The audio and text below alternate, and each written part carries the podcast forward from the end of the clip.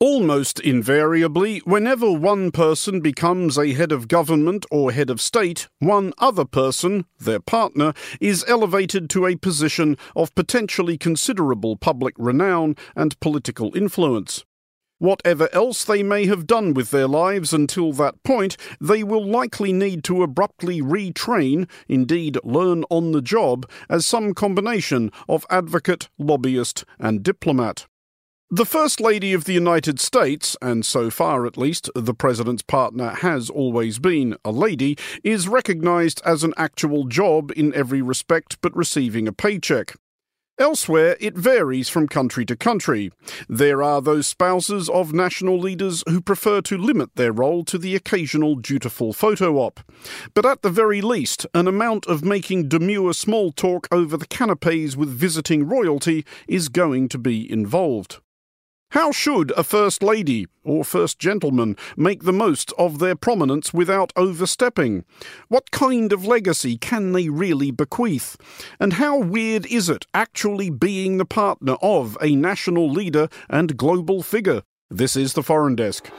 The workload is just phenomenal, you know, and, and it was my job to sort of get a bit growly at about 11 o'clock every night to say, hey, come on, you actually need some sleep. So I, I always considered that probably my most important job. But, you know, I certainly wasn't adverse to occasionally sticking my oar in on issues or things that I thought needed attention to be drawn to them as well. You know, I think Mrs. Bush always leveraged her own expertise and passions. And she actually suggests that for other first ladies. As we met with first ladies around the world, she said, start with what you know. Start with, you know, if you've had a profession or the things that you've worked on your whole life.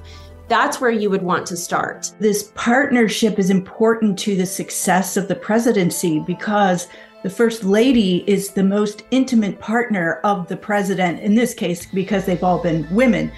And that is the person who is, by design, the most important plank of the support system that goes into any presidential administration. You're listening to the Foreign Desk. I'm Andrew Mueller. Well, joining me first of all from Auckland is a member of that exclusive coterie of people who know how completely your life gets upended when your partner goes and gets themselves put in charge of the country. Clarke Gayford is a radio and television broadcaster from New Zealand who has hosted several shows, including the popular TV program Fish of the Day. Clarke is also the husband of Jacinda Ardern, who was Prime Minister of New Zealand from 2017 to 2023. Clarke, first of all, I want to take you back to the moment at which it became clear to you that your partner was actually going to be Prime Minister. Is there any way to explain how that feels? It is a lot to absorb. There's obviously a great big lead up to that moment of will she, won't she? So you sort of are anticipating it, you're hoping for it, but then nothing sort of prepares you for it when it actually happens. What was the biggest adjustment? I mean, I'm sure nothing does prepare you for it. It must be one of those those learn by doing kind of experiences. But was there a particular aspect of it that seemed strange? Security is the obvious one. Suddenly being surrounded by these tall, handsome men in suits uh, who followed us everywhere and were quite keen to know where we were going at all times. And you don't ever really ever get used to that. So yeah, that was definitely probably the most glaring. You had some experience of that, though, being a, a media personality yourself. Do you think that helped you adjust? Oh, look, I'm I'm on record as saying I think it was the key thing that helped me survive through a lot of that. You know, like I, I'm used to doing media around some of the TV shows that I'm promoting, or you know, interviews and bits and pieces, but I wasn't quite ready for that level of scrutiny. You know, people that might not have your best interests at heart, or journalists asking curly questions, or people going back through years of things that you'd said on record to try and draw some sort of story or a bit of attention out. And that, that was certainly an eye opener. We're talking a lot in this episode about the role that the spouses of heads of government can play. Did you give much thought in advance to anything you would like to do with the role? No, well, uh, in New Zealand, there's no official role. It's certainly not mm. like the United States. And so I always tried to live by the mantra of saying that the most important thing I could do in politics was just support my partner and try and stay out of the headlines for all the wrong reasons. and, I, and, I, sort of succeeded. At doing that. So for me, it was just keeping the wheels turning at home. It is a relentless job being at the top like that. And particularly some of the issues and things that we went through, it was just day in, day out. You have a cabinet bag full of ministerial papers that follows you home. A man knocks on the door and he delivers them, doesn't matter where you are.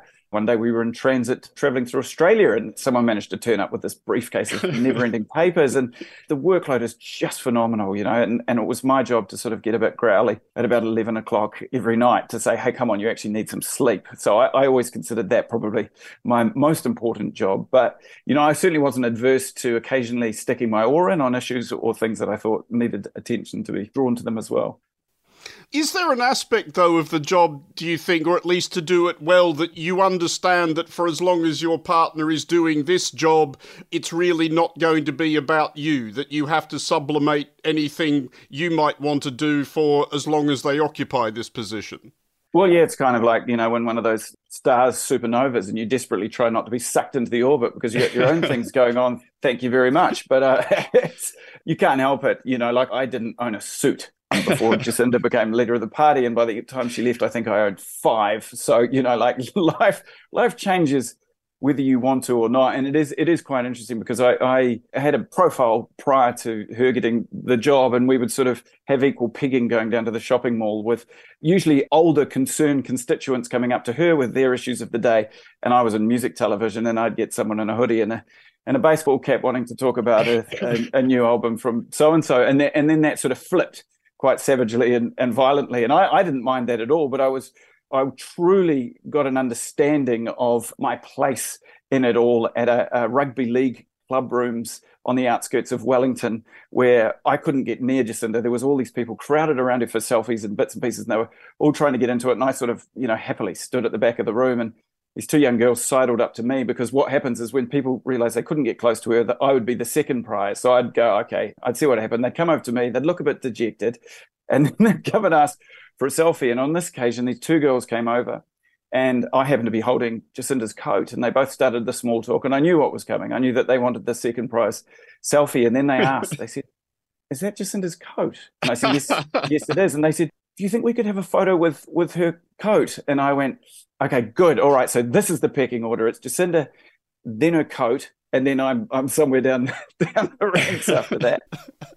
That's got to be a good day for the ego, a day like that. Oh, it's healthy. It's very healthy. It's it's it's been very good for me. That said, at moments not necessarily like that when she's surrounded by people who are largely in her favour, but at moments when she's criticised, as somebody in her position is going to be, and as somebody in her position should be, do you find yourself getting I don't know, protective? Is there part of you that wants to write angry emails to critical journalists or engage with people on social media? I did. I made a couple of mistakes in that space right at the start, and then I quickly learned that that wasn't effective at all. And it was it was frustrating in that aspect that as soon as you flinch or blink or whatever, then that becomes a new story in itself, and that's the last thing that I wanted. It did get easy to compartmentalize things, you know, sort of low rent name calling and all the rest actually becomes, I found that quite useful because you instantly went, ah, well, and you discounted whatever the following criticism was that was coming behind that. The stuff that really got me was the really unjust things that would happen because often you would know the issue of the day or the thing that had come up, you would know all the facts and elements of that story. And then sometimes you would see it reflected in media and it not having a semblance of truth to what actually was happening and going on and just that inability to sort of speak out and say hey this is this isn't right. That was probably the hardest stuff with your role in particular, I was wondering if there was kind of a two tier adjustment, because first you have to adjust to the fact that your partner is Prime Minister of New Zealand, but you quite quickly then have to adjust to the fact that she has become, as no previous Prime Minister of New Zealand has, this global figure. Was, was that a strange learning curve? it certainly was, and it certainly still is. And we'd try and have our escape. We would often pop over to Australia because we'd sort of enjoy a little bit of anonymity there. And so you got to sort of live back more of a everyday human existence. And then that started to unravel. Going to Australia didn't seem to be any less of a reprieve. And and then it got quite awkward with every second person asking her to please lead our country that would come up on the street. But when you travel abroad to international conferences and summits and so on, what did you find yourself doing? Is there a coterie of first spouses that gathers at these things, which, you know, obviously the world being the way the world is, is going to be a largely female conclave? Yes. I spent many moments thinking, what the heck am I doing here? there is actually a lovely photo online. I think the Herald put it on their front page. We were in Buckingham Palace, and I think it was for CHOGM Commonwealth Heads of Government, and there was 54 heads of government there, and the only other male spouse of a leader was actually Philip May, and he was off doing something else. And so I ended up with all these lovely ladies in traditional dress, a lot of satin, uh, and we were in Buckingham Palace. And the event splintered where all the leaders were taken off to bilats, meetings, and whatnot. And no one really gave us a strong direction on where to go. And we were kind of following each other and we took a couple of wrong turns and suddenly i ended up lost in a hall in buckingham palace with about 25 first ladies. And i took the opportunity for a group photo because i thought it was particularly hilarious but we were sort of leading each other around. And usually when you go on those events they do have a spousal program and they always would pull me aside and say look you don't have to go on these and i would always insist i'd find them so entertaining but we would go to the Kew Gardens and plant a tree, or I would go to a makeup factory, or go, to all these. I'd go to high tea and eat little sandwiches with no crust on, and I just I enjoyed that so much because it was just so at odds with anything I'd normally do. What does a large gathering of first spouses talk about, though? Uh, well, I really, really got to know how to grow a good orchid. Um, I believe that was with the wife of the leader from Papua New Guinea. Man, we did some good orchid chat and just all sorts of things. I had a, a lovely engagement with Mrs. Akie Abe, the partner of the late Prime Minister of Japan. And she had never, in I think however long he had been in, which was a, a considerable stint, she had never received a female spouse before. Because we often we go off and we have our own catch up if it's a one on one. And she was so nervous about not having anything to talk to me about. And she knew that I was into fish that she brought along Japan's fish ambassador, a man that turned up in a white lab coat with a pufferfish hat on. And he drew pictures of fish throughout our chat, which I found quite enjoyable. Just finally, it's probable that you've understood by now that your life is never going to return entirely to normal and that you're probably. Don't, come on, and don't say that, Andrew. But is there anything about the position of being specifically New Zealand's first gentleman that you miss? No, I mean, this is the great thing about New Zealand. We, we have this tall poppy thing. We don't like people to put their necks out and get their heads above it. So it was never treated with much airs and graces. It was a bit of fun that people had. So it wasn't like this great departure that I was giving up all of these trappings and, and other bits and pieces. We maintained as normal a life as possible. And, you know, the upside of that is that it, it wasn't a massive adjustment coming out the other side. I do miss a lot of the events that we used to go to. You know, we got to poke our noses into the most far flung corners of New Zealand. And we always joke about how small New Zealand is. But when someone comes up to talk to you and they don't know you, they usually they want to ease the path. They want to find a way mm. to introduce themselves. And it was so remarkable how I could go into a, a small former mining town on the west coast of the South Island of New Zealand, and someone would come out of the woodwork and say, "Oh, I'm I'm good mates with your cousin from down, down the way. And you truly get this proper understanding of the way that New Zealand is a big island. We are a large community and we all sort of are connected or just a couple of steps removed from each other. Clarke Gayford, thank you very much for joining us here on the Foreign Desk. This is the Foreign Desk on Monocle Radio. Joining me now from Washington, D.C. is Charity Wallace, founder and president of Wallace Global Impact, who formerly served as Chief of Staff to former First Lady of the United States, Laura Bush, from 2009 to 2010. And joining us from Olympia, Washington State, is Elizabeth Natalle, Associate Professor at the University of North Carolina at Greensboro and author of Jacqueline Kennedy and the Architecture of First Lady Diplomacy. Elizabeth is also co founder of the First Ladies Association for Research and Education. Charity, first of all, as you saw it, how accustomed do you think Laura Bush felt to being First Lady? Well, you know, she had the advantage of having a mother in law who had been First Lady of the United States. So she had a very unique perspective and really a role model to follow in a lot of ways. But I, you know, and she had been the first lady of Texas and recognized the platform and the podium that a first lady had to utilize to really champion social impact issues. She chose to look at her background in education and literacy and start there. But I think honestly, after September 11th, a lot of our eyes shifted towards Afghanistan. And she became a real champion for women's issues in Afghanistan and across the world. And her platform became larger and larger. In fact, she is one of the most traveled first ladies, which you wouldn't expect maybe from Laura Bush, but she traveled to over 75 countries in all 50 states. And so she utilized that platform and I think realized more and more the podium that she had as the years went on. We will be talking a bit more, Elizabeth, about what First Ladies do with that platform. But I want to go back to first principles and talk a bit about how and why they are put on that platform in the first place. Is it strange, do you think, that the idea of the First Lady, the first spouse indeed, has become a thing at all? I mean, they are not elected, they are lent public prominence by the fact that they happen to be married to somebody who has been elected. I don't think it's strange at all because it's a partnership like many relationships.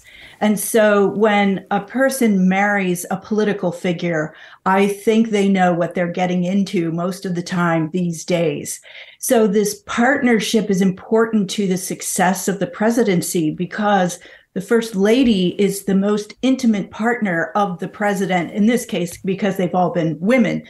And that is the person who is by design the most important plank of the support system that goes into any presidential administration. But what's rather strange to me is the space that the first lady is in during an election period versus in the White House. Because during the election, she's in what I would call a kind of liminal space where part of the presidency is gained by the likability of the candidates, and this includes the first lady.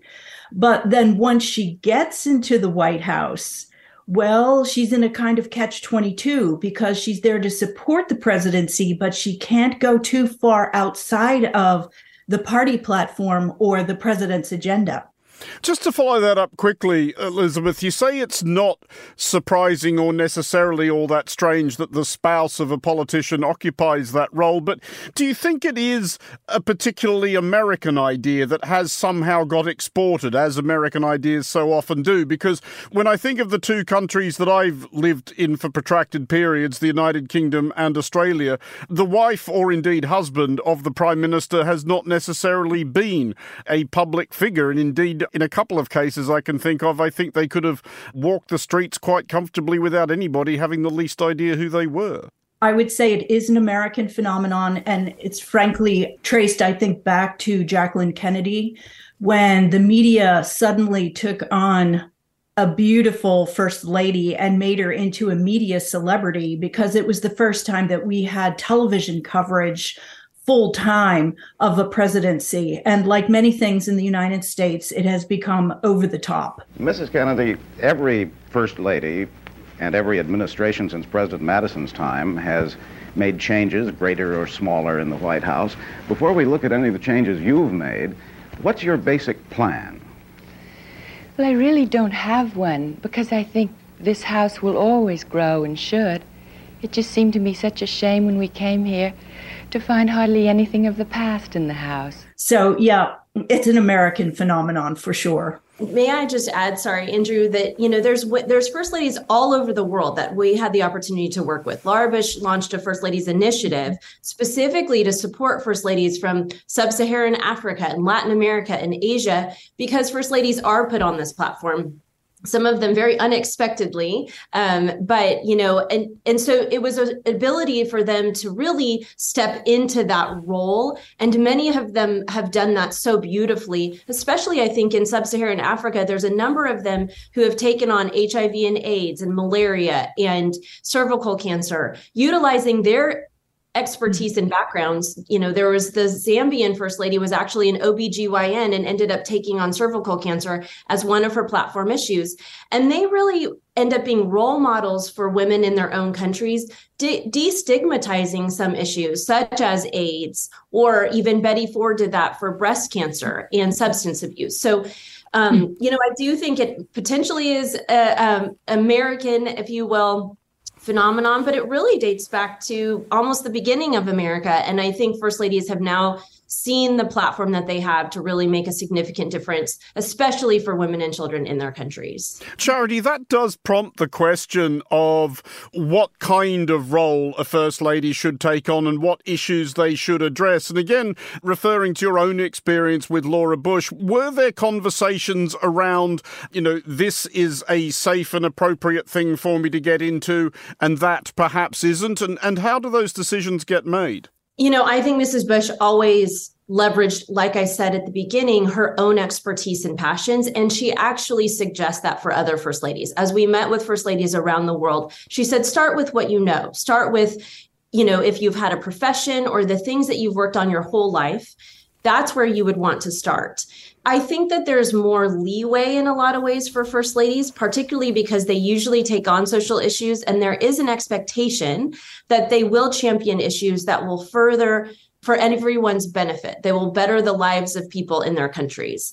There wasn't from anything that I remember having a conversation to say, you shouldn't talk about this issue, you should talk about this issue.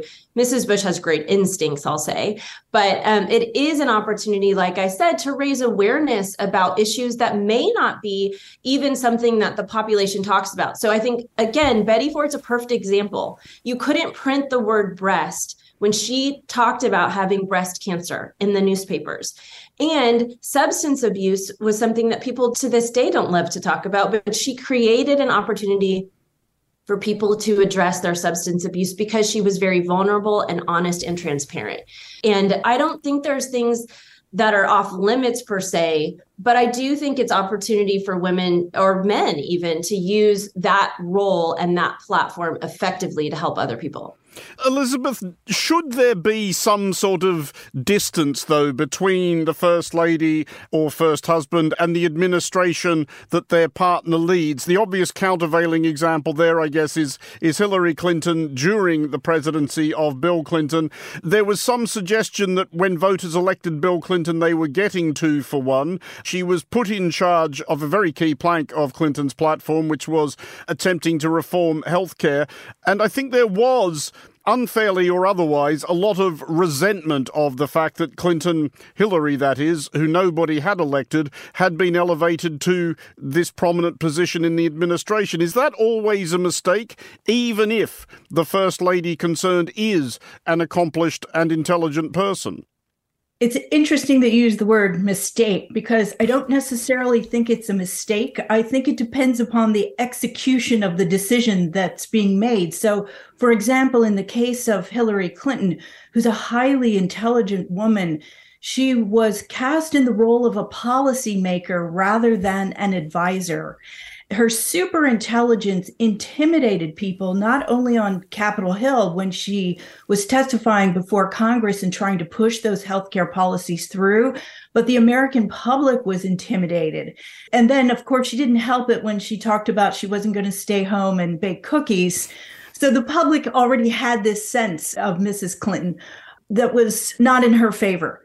If we go back to Rosalynn Carter, who was extremely well versed and had assisted Jimmy Carter while he was governor with mental health care policy, once they got into the White House, he did not put her into the position of policymaker because it was very clear that that was not going to fly. So while the policies didn't go through in the way that the Carters wanted them to, Mrs. Carter was still active behind the scenes. And so there are ways in which policy making and policy advice can be done without the kind of visibility that Mrs. Clinton was unfortunately punished for, in my view.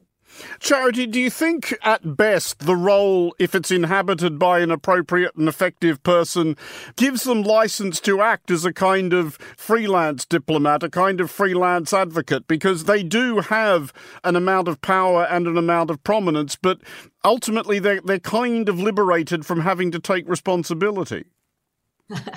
well, I wouldn't call them freelance per se. I think that, you know, they do serve in a role that is very specific to the presidency or to a prime ministership.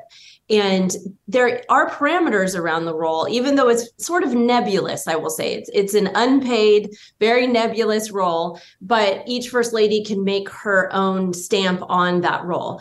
I do think that they are used well with soft diplomacy, soft power, and frankly, you see examples. Jackie Kennedy's a perfect example. She really helped the relationship between France and the United States. She was so beloved when they went to Paris. At the Elysee, the ceremonial guard awaited Mr. Kennedy's arrival. It has pleased the French that he came to Paris before going to Vienna to meet Mr. Khrushchev. It has gratified General de Gaulle, no less. Mrs. Kennedy, as most people would have expected, has also been a great success. She was graciously met by Madame de Gaulle and the General himself distinguished guests, ladies and gentlemen. I do not uh, think it altogether inappropriate to introduce myself to this audience. I am the man who accompanied Jacqueline Kennedy uh, to Paris, and I've enjoyed it. And she had a really magnificent relationship with Charles de Gaulle, which really softened a lot of the challenges that the United States was facing with France at the time. So there is a role for first ladies to serve. I don't think of, of them as freelancers per se, but I think of them as uh, secret weapons, if you will. They go out and they're able, like within the Bush administration, we launched the President's Emergency Plan for AIDS Relief. It's just celebrated its 20th anniversary and it has saved more than 25 million people's lives. But because President Bush couldn't go to every single country, Laura Bush was sent to 10 of the 15 PEPFAR countries and was able to roll out that really life-saving program that really promoted opportunities like we said to save people's lives in Africa. And I think having first ladies serve as a diplomat, if you will, in diplomacy is actually very effective. And they can discuss challenging issues in certain cultures that are sensitive at times that a president could never do. Elizabeth, put like that, is it arguable, in fact, that the First Lady, especially the First Lady of the United States, is actually undervalued as a diplomatic asset? Could they be doing more of playing, I guess, a sort of good cop as opposed to the bad cop? Uh, I think first ladies are maximized these days. Most people don't know that a first lady's staff can number up to two dozen people who are helping her to orchestrate the agenda that she has and the kind of work that the president may ask her to do.